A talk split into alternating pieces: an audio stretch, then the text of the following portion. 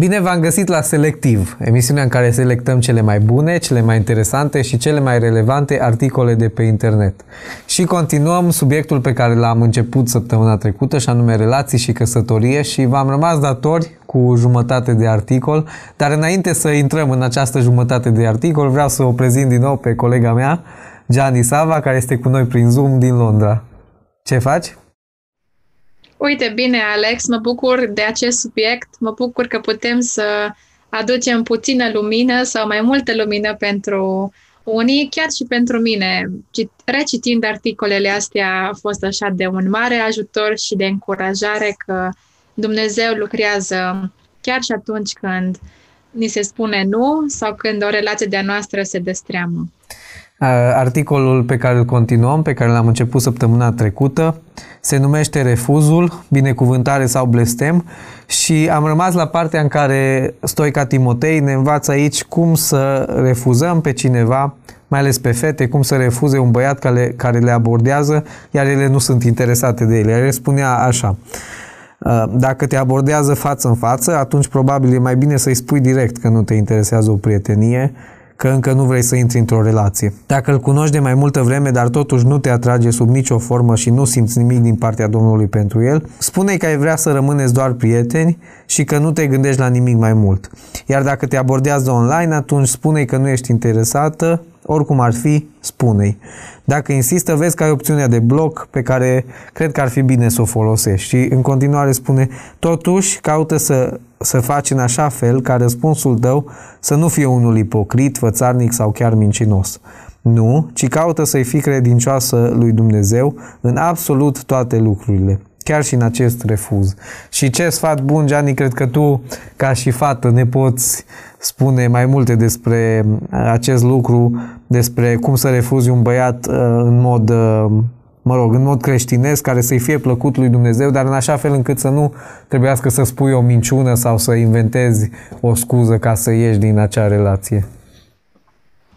Așa este. Cred că este mai dificil ca și fată să-ți alegi cuvintele potrivite și cum am spus și săptămâna trecută, uh, nu vrem să tărăgănăm lucrurile, trebuie să spui în față lucrurile frumos și dacă oamenii nu înțeleg, trebuie să, să-i blochezi, sau cel puțin să, să nu mai ai ce să discuți cu ei. Din păcate, așa este.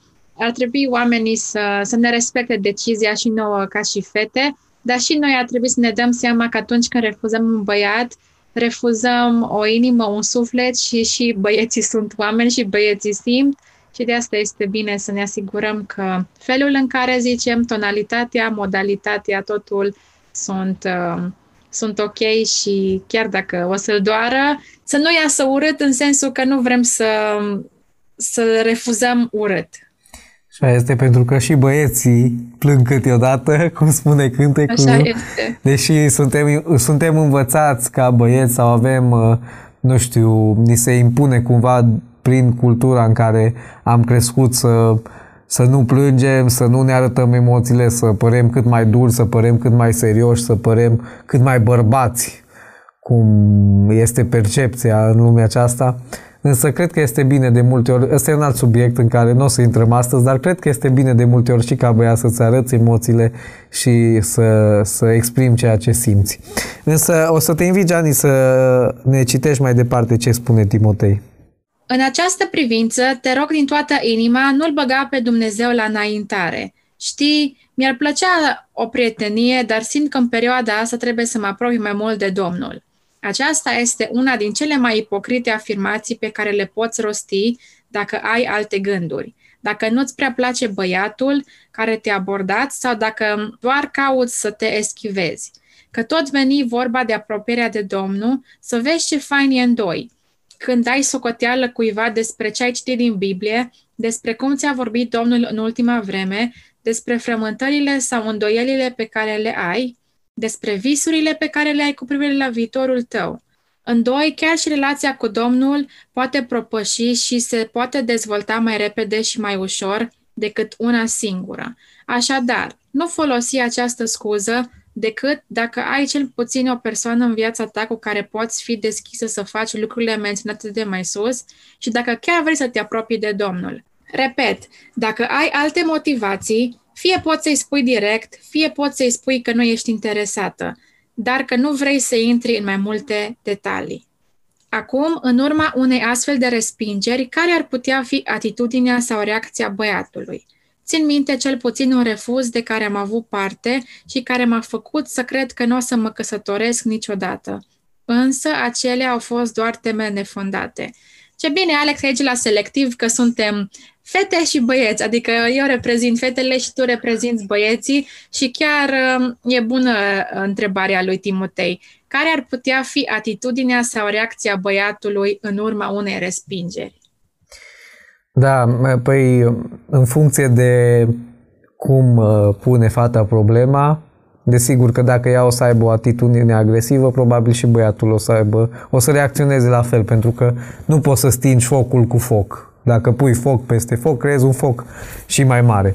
Însă dacă fata are o atitudine bună și te respinge cum trebuie, cred că de acolo depinde de tine și este responsabilitatea ta cum reacționezi. Și atunci, cred că cea mai matură reacție ar fi să mergi mai departe, cum citeam uh, în articolul de săptămâna trecută, să mergi mai departe, să vezi ce vrea Dumnezeu să te învețe din lucrul ăsta și să încerci să, să continui. Sigur că chestia asta pe care o spunea Timotei sau frica asta că nu o să te mai căsătorești dintr-o dată, ă, niciodată, poate să vină, poate să-ți vină aceste gânduri sau poți să ai gânduri de genul dar ce-ai greșit cu mine, dar ce defecte am, dar ă, ca, înseamnă că eu am o problemă, înseamnă că când pur și simplu poate fi o chestie de necompatibilitate sau cum spuneam și în episodul trecut, nu poți forța pe cineva să te iubească, pentru că acest lucru este abuz.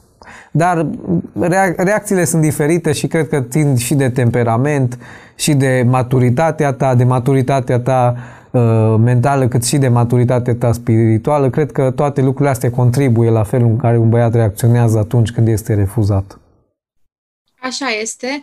Și e foarte important să știm atunci când suntem refuzați, nu trebuie să avem probleme de identitate în sensul cum ai zis și tu ca să te gândești ce este greșit cu privire la tine, de ce n-a funcționat, de ce n-a mers, ca apoi să dai poate în alte lucruri în, în, în overthinking și în a analiza non-stop ce n-a mers bine pur și simplu trebuie să le lași în lui Dumnezeu, să nu te gândești că tu ești problema, cum ai zis și tu. Poate sunt doar niște amănunte, poate sunt probleme de personalitate, poate sunt uh, doar niște chestii de incompatibilitate și e bine ca să ne evaluăm pe noi și să, să vedem ce putem face mai departe.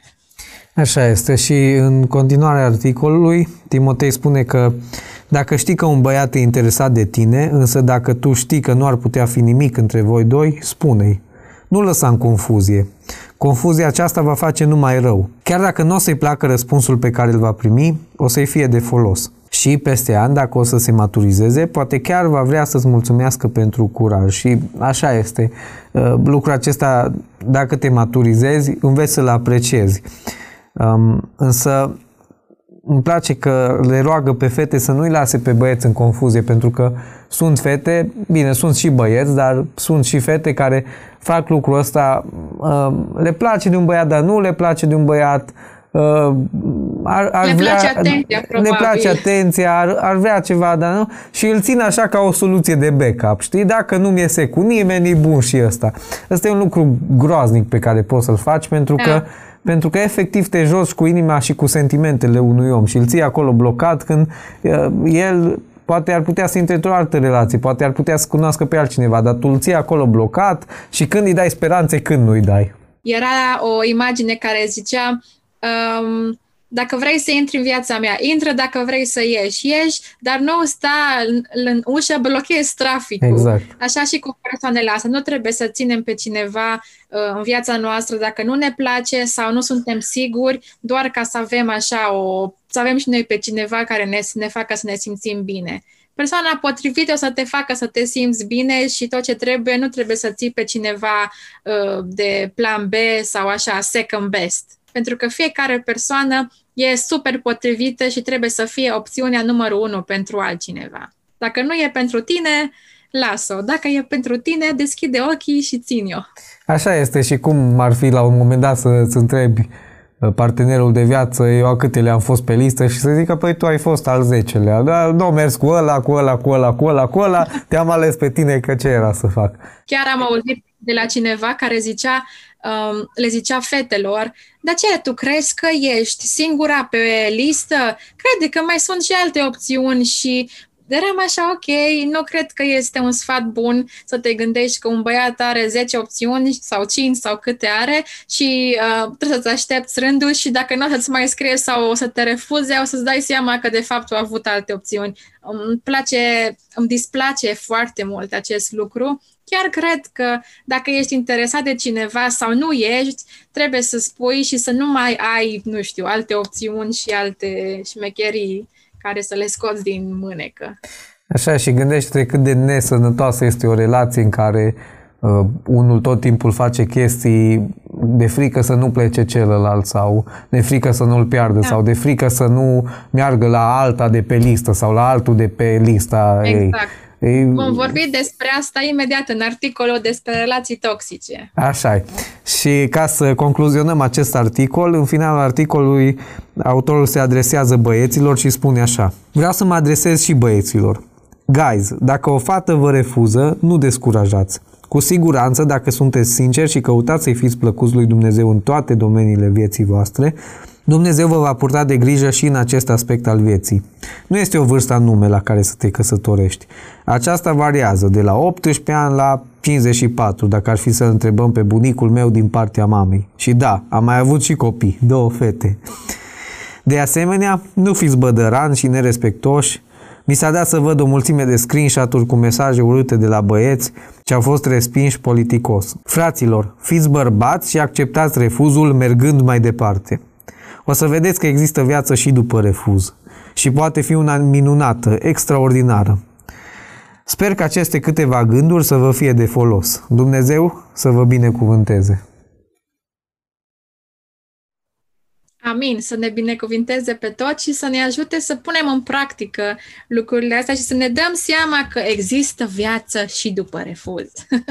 Corect și foarte faine sfaturi și pentru fete și pentru băieți și zicea în episodul trecut că cred că știu de unde a pornit acest articol, iar finalul lui confirmă acest lucru. A pornit de la niște screenshot-uri de pe comunitate LLBC în care fetele uh, ne arătau cum au fost abordate într-un mod foarte bădăran, foarte aiurea de anumiți băieți, iar ele încercau să-i respingă într-un mod cât mai politicos și creștinesc, însă ei insistau. Și e foarte penibil când se întâmplă. Cred că tu poți să ne spui mai multe ca fată. E foarte penibil când, când cineva te abordează în felul ăsta. Da, probabil că este, te pune și pe tine într-o situație penibilă, că nu știi ce să faci, cum să reacționezi de aceea ne arată acolo opțiunile care putem să le facem și cu siguranță poate mai sunt și altele mai delicate și mai faine, dar în fapt nu mai faine, că nu există o modalitate faină de a refuza pe cineva, dar de a fi sincer și e greu, e greu să refuz pe cineva, dar și cred că Dumnezeu ne dă înțelepciune dacă vrem să fim în voia Lui, vrem să fim plăcuți, Dumnezeu ne poate da oportunitatea, cuvintele, modalitatea în care să refuzăm frumos sau în care să acceptăm refuzul într-un moda, într-o modalitate care să ne facă să ne trăim viața mai departe cu bine. Și dacă totuși reușești să faci pe acea persoană să nu te refuze și să intri într-o relație, acea relație poate să fie bună și poate să fie o binecuvântare de la Dumnezeu și poate să ducă într-o direcție și să înflorească pe tot parcursul vieții, dar poate să fie o relație toxică, o relație pe care uh, să regreți mai târziu că ai intrat în ea. Și următorul articol de pe site-ul heavenly.ro, tradus de pe Moral Revolution, se numește 15 semne ale unei relații de prietenie toxice. Și o să te invit, Gianni, să ne citești prima parte.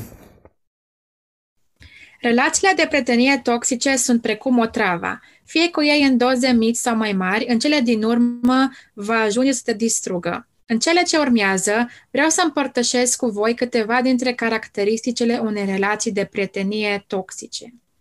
Poate că te gândești că relațiile toxice sunt ușor de identificat, însă câteodată lucrurile nu stau tocmai așa. Uneori, ele sunt subtile, iar lucrul acesta le face să fie și mai periculoase. Una e să știi că înghiți o travă și alta e să iei o travă în doze mai mici, fără să realizezi acest lucru, decât atunci când este prea târziu. De multe ori, tocmai acea subtilitate este ceea ce face ca relațiile toxice să fie puțin mai greu de identificat. Semne ale unei relații de prietenie toxice.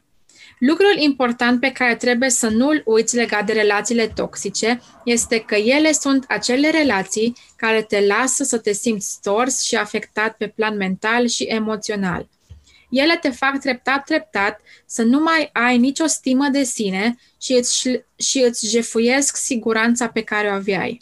Poate că treci dintr-o relație toxică în alta, fără măcar să-ți dai seama și cum să le identifici. Sau poate că din cauza experiențelor de care ai avut parte în trecut, te simți confortabil în astfel de relații, fără ca măcar să-ți dai seama că există și un alt fel de relații, sănătoase. Însă, fie că e sau nu într-o relație de prietenie toxică, e important să identifici semnele unei astfel de relații. Și imediat o să spunem lucrurile care să ne facă să identificăm o relație toxică. Așa, mă gândeam în timp ce citeai uh, la afirmația, poate că treci dintr-o relație toxică în alta fără ca măcar să-ți dai seama cum să le identifici. Dacă te afli într-o asemenea situație, cred că ar fi bine să urmărești episodul trecut în care am vorbit uh, ce să faci și cum să înveți ce îți vorbește Dumnezeu de la o relație destrămată, să nu repeți aceleași greșeli și uh, în direcția asta cumva o să avem de învățat și din acest articol. Uh, o să vedem cum afli um, că ești într-o relație toxică, cum să-ți dai seama. Știi, de multe ori ne aflăm în relații toxice și continuăm în ele din anumite motive. Poate că ne e frică, cum spunea Timotei în articolul trecut, că nu o să ne mai căsătorim niciodată, că nu o să mai avem pe altcineva. Poate că ținem foarte mult la persoana aia și n-am vrea să o lăsăm, însă ea este atât de toxică încât ne distruge și pe noi. Sunt diverse motive pentru care oamenii stau în relații toxice când ar putea să iasă din ele. Așa este și aici ne referim nu doar la relații romantice, ci și la relații de prietenie, relațiile de prietenie pe care le avem cu familia, cu prietenii, cu vecinii și, cum ziceai și tu, poate să fie codependența, pot fi frica, pot fi uh, alte lucruri care ne influențează să rămânem în acea prietenie toxică, fie că știm, fie că nu știm. Așa este. Hai să vedem care sunt acele lucruri de care trebuie să ținem cont. Ești mereu învinovățit pentru ceea ce ai făcut greșit, pentru că n-ai făcut îndeajuns sau pentru faptul că ești cine ești. Simți că ești motiv de critică pentru alții prin felul în care te îmbraci, prin ceea ce spui, prin ceea ce faci și așa mai departe. Cel cu care ești în relație devine mereu gelos și caută să aibă control asupra ta. Simți că ești controlat de cealaltă persoană în loc să ți se dea libertatea de a lua decizii de unul singur. Și vreau să ne oprim un pic aici pentru că controlul și manipularea sunt niște lucruri foarte dure care nu au ce căuta într-o relație de prietenie. Așa este și la fel și uh, critica. Mereu criticat pentru ceea ce ești, cum te îmbraci, ceea ce spui. Practic, cine ești tu? Mereu este, îți este criticată identitatea și cum te comporți. Dacă cineva uh, vrea să fie în relație cu tine, dar nu suportă și te critică mereu pentru ceea ce ești, nu înțeleg de ce ar trebui să mai fii într-o relație cu persoanele de genul. Așa este și dacă te-ai îndrăgostit de cineva, ți-a plăcut felul lui sau felul ei de a fi, de ce să încerci să schimbi acea persoană? Pentru că se poate întâmpla să schimbi acea persoană, să o transformi în cineva, în care, în, într-o persoană care ea nu este și apoi să nu-ți mai placă de acea persoană, pentru că nu mai este persoana de care te-ai îndrăgostit, este persoana pe care tu ai transformat-o și persoana pe care tu ai uh, crezut că o vrei. De aceea critica, lucrurile astea, controlul, nu au, nu au ce căuta într-o relație. Într-o relație ar trebui să ai libertate, într-o relație ar trebui să poți să fii deschis cu acea persoană, să poți să vorbești absolut orice, să-i spui cele mai adânci lucruri din inima ta, nu să trebuiască tot timpul să fii în alertă sau să te simți criticat. Eu cred că de cele mai multe ori, atunci când cineva ne critică felul în care suntem, ne îmbrăcăm sau așa, probabil că o face din insecuritățile lui sau ale ei. Pentru că dacă tu, de exemplu, nu știu, ești o persoană încrezătoare în tine, te, de exemplu eu, să zic că, uite, îmi place să mă îmbrac colorat și cineva îmi vine și mi spune uh, n-ar mai trebui să te îmbraci așa colorat, ar trebui să schimbi felul în care te îmbraci, uh, cred că mi-aș pune un semn de întrebare și aș spune ce este greșit la asta. Probabil că unii nu au curaj să fie cine ești tu și atunci vor să te transforme să fie exact ca și ei. Pentru că au problemele lor și insecuritățile lor și cine știe ce mai alte lucruri. Așa e. Alte lucruri la care trebuie să fim atenți. Simți să te îndepărtezi de relația propriu-zisă prin faptul că pe plan emoțional ești de cele mai multe ori stors și gol. Conflictul este o parte obișnuită a unei relații, însă conflictul vostru pare că niciodată nu se rezolvă sau nu începe măcar să se rezolve, să se schimbe cu ceva. Și apropo de conflicte, acestea se rezolvă prin comunicare. Dacă nu există comunicare, nu există rezolvare.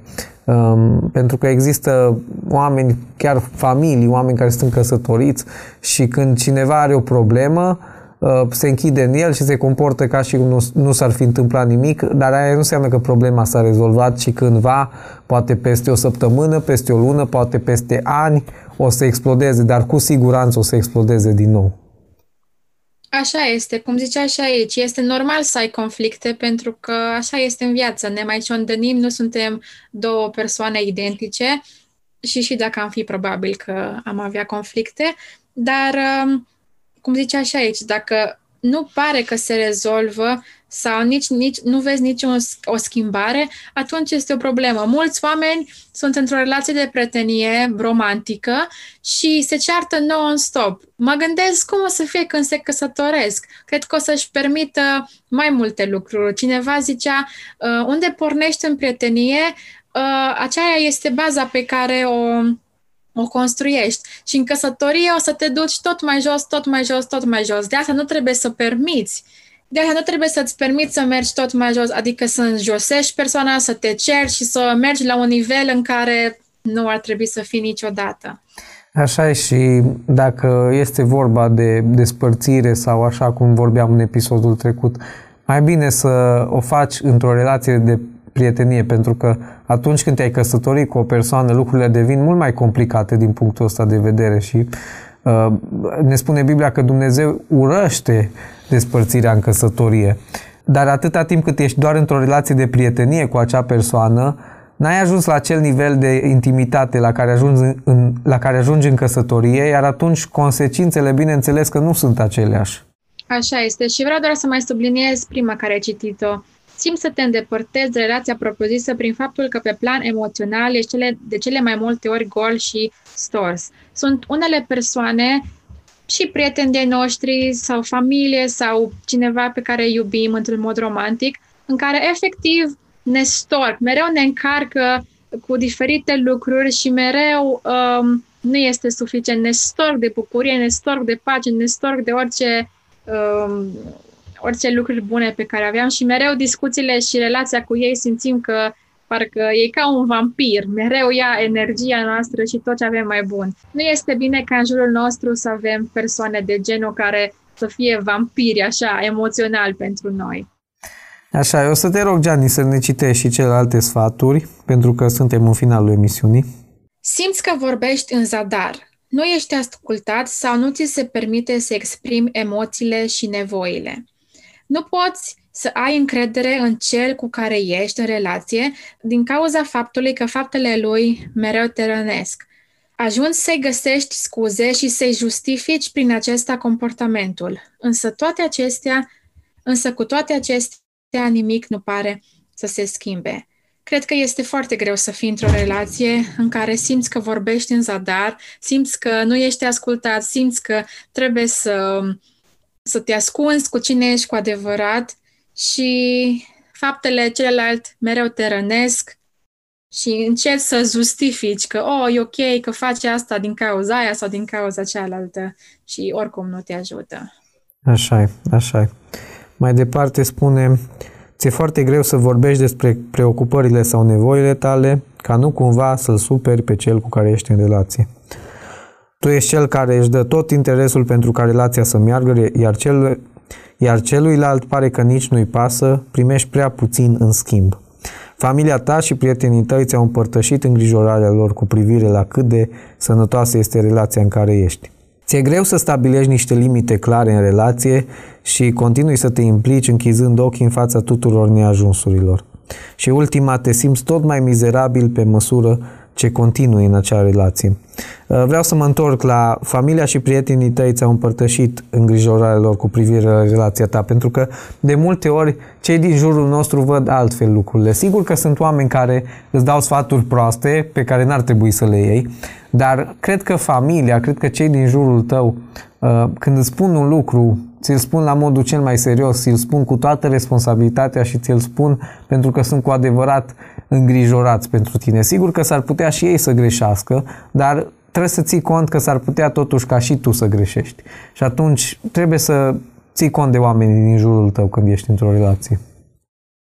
Așa este, pentru că noi ca și persoane, dacă suntem îndrăgostite sau, uh, nu știu, ne place mult o persoană, chiar dacă este un prieten sau o prietenă, în sensul că îl respectăm și ne place de el ca și persoană, um, putem să omitem anumite comportamente și anumite lucruri și de aceea cei din jurul nostru care ne iubesc și care ne vor tot binele, uh, văd o, lucrurile foarte clar și le văd dintr-o perspectivă fără ca ei să câștige ceva din relația aceea. Oamenii care ne iubesc vor să ne vadă fericiți, chiar dacă poate ne strică fericirea pe în prezent, dar vor să ne vadă în viitor fericiți mereu.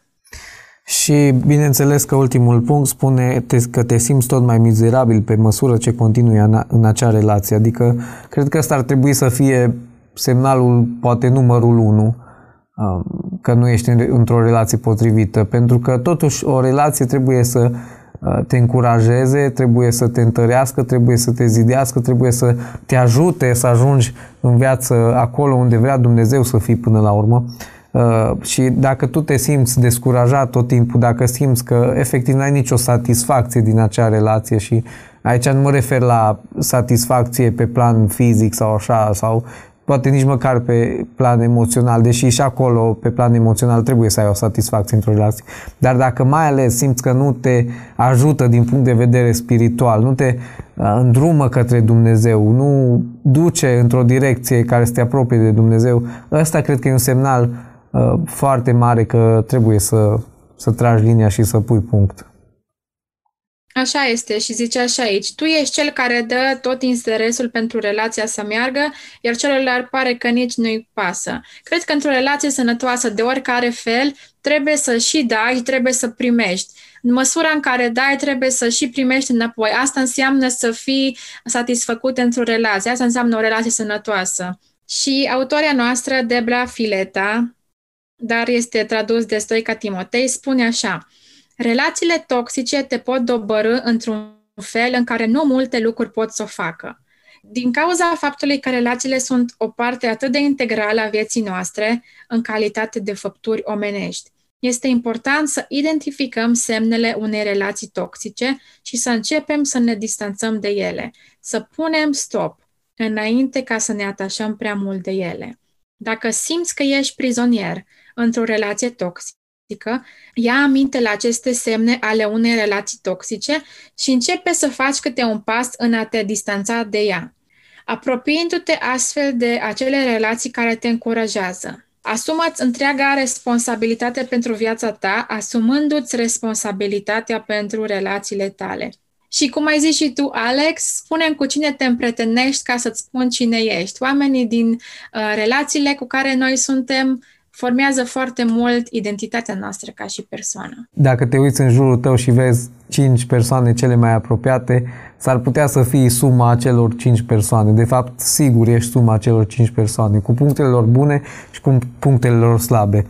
Așa că în finalul emisiunii noastre vă încurajăm să aveți grijă cu cine intrați în relații, să vă înconjurați de oameni pe care îi apreciați, pe oameni, uh, cu oameni pe care îi admirați și, uh, bineînțeles, să treceți mai departe. Există viață și după refuz, cum citeam în primul articol și în al doilea articol vorbeam despre relații toxice, uh, despre semnele unei relații toxice și dacă sunteți într-o asemenea relație sau dacă sunteți o persoană care face o, rela- o relație să fie toxică. Vă rog să vă schimbați atitudinea și vă rog să vă îndreptați ochii spre Dumnezeu, pentru că El este Cel care poate să restaureze orice relație. Uh, Gianni, dacă vrei să ne mai spui ceva? Cred că ai concluzionat foarte bine ceea ce ai, am citit. Ceea ce vreau să spun și eu, ca și aceste articole, este să avem ochii deschiși, să avem relațiile potrivite și să ne rugăm ca Dumnezeu să ne dea relații potrivite, să ne dea discernământ și să ne bucurăm de viața noastră, pentru că viața noastră este făcută din relații, o viață fericită, relații fericite. Mulțumim, Gianni, pentru aceste sfaturi, mulțumim și telespectatorilor și până săptămâna viitoare când ne vom reîntâlni în același loc, la aceeași oră, vă invităm să verificați acolo pe YouTube playlistul Relații și Căsătorie, unde vedeți mai multe episoade pe acest subiect. Vă invităm să le ascultați și să luați cei buni din ele și să vă simțiți încurajați în relațiile voastre. Ne vedem săptămâna viitoare. La revedere!